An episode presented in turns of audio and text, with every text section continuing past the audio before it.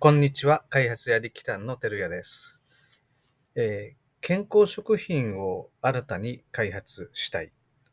そのための研究開発を始めたい。さあ、どのように進めたらいいでしょうか。そういうご相談を、えーよく受けます、えー地域の特産物的な資源について、え健康に役立つ機能を見つけ出して、え付加価値の高い健康食品を開発しようと、そういう目論みはよくあることです。ですでに何らかの保険機能について、民間伝承として伝えられていたり、あるいはそれを食べた人の体験談が口コミ的に広がっていたりして、こうした情報をもとに健康食品の開発が発案されるというケースが多いです。さて、ではその場合、研究開発は何から手をつければいいでしょうか？臨床試験を行えばいいでしょうか？最初に行うべきことはですね、え文献調査なんです。文献調査というと、え図書館に行ってこう書物を読み漁るようなイメージを持たれるかもしれませんが、えここでいう文献調査というのは、え主に医学、保健学、食品科学などの分野の、学術雑誌に掲載される研究報告の論文を対象とする調査のことです。この調査っていうのは、あの、実は、えーっと、そういう文献検索をするための、えーデータベースというものがあります。えー最もよく聞くのは、インターネット上で、えー無料で検索できる、えー PubMed というのがありますけれども、えーそれ以外にもですね、えいくつかのそういう学術論文を、えー文え検索するためのえデータベースというものがあって、まあ、それを使って検索していくんですね。これは、あの、やはり専門家でないと、えできないところがあるので、え委託するということが、基本的には、えやり方となります。で、あの、民間伝承とか体験談として伝わっていることについて、えー世界のどこかでですね、それを確かめる科学的な研究を、あの、行っているケースが結構あるんですね。ですから、それがないかどうかというのを、この文献調査ということでデータベースを使ってあの調べるということが、え最初に必要になってきます。例えば、えある果物を食べると高血圧になりにくいという、そういう噂があったとします。で、それは民間伝承、古くからね、こう言い伝えられてきている民間伝承の場合もあるし、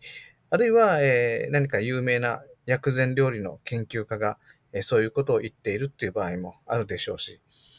あるいは複数の人が、え体験したこと、これがこう噂になって広がっていると。まあそういったこともあるでしょう。だとすれば、国内の誰かがそこに着目して、あるいは海外の誰かがそれを確かめようとして、臨床試験を行い、その結果を論文にまとめて学術雑誌に発表しているかもしれません。で、すでに研究されて血圧を下げる機能が見出されているのに、それを知らずに同じ臨床試験を繰り返すのは重複研究といってですね、えー無駄な研究になってしまう場合があります。もちろん重複研究の全てが無駄というわけではありませんけれども。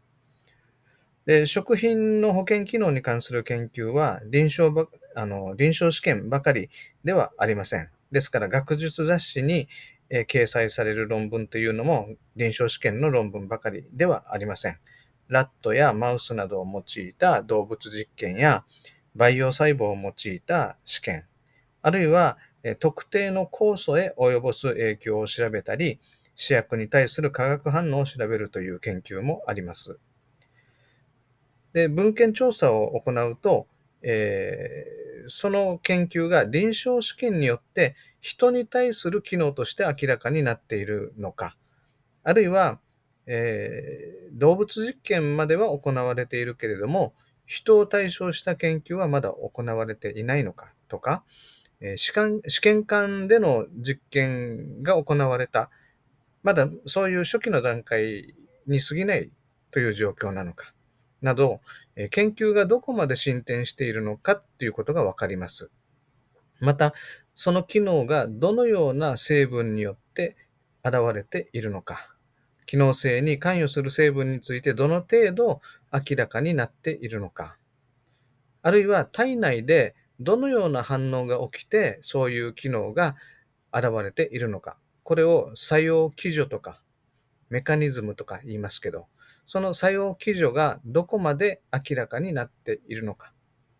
こういったことをまずは文献調査で整理することが非常に重要です。で、そこから自分たちが目指す商品を実現するためには何をどのように、えどういう研究機関と連携して研究開発を進めていけばいいのかという、え初期のアクションプログラムが導き出されてきます。また、こうしてすでに研究が行われているということは、それに関する技術や製品について他者によって特許を取られている可能性もありますので、それを調べるための手がかりにもなります。ですから、えー、文献調査を行わずに研究開発に着手すると、えー、大きなミスや無駄、遠回り、場合によっては特許侵害の危険性さえありますので、注意が必要になります。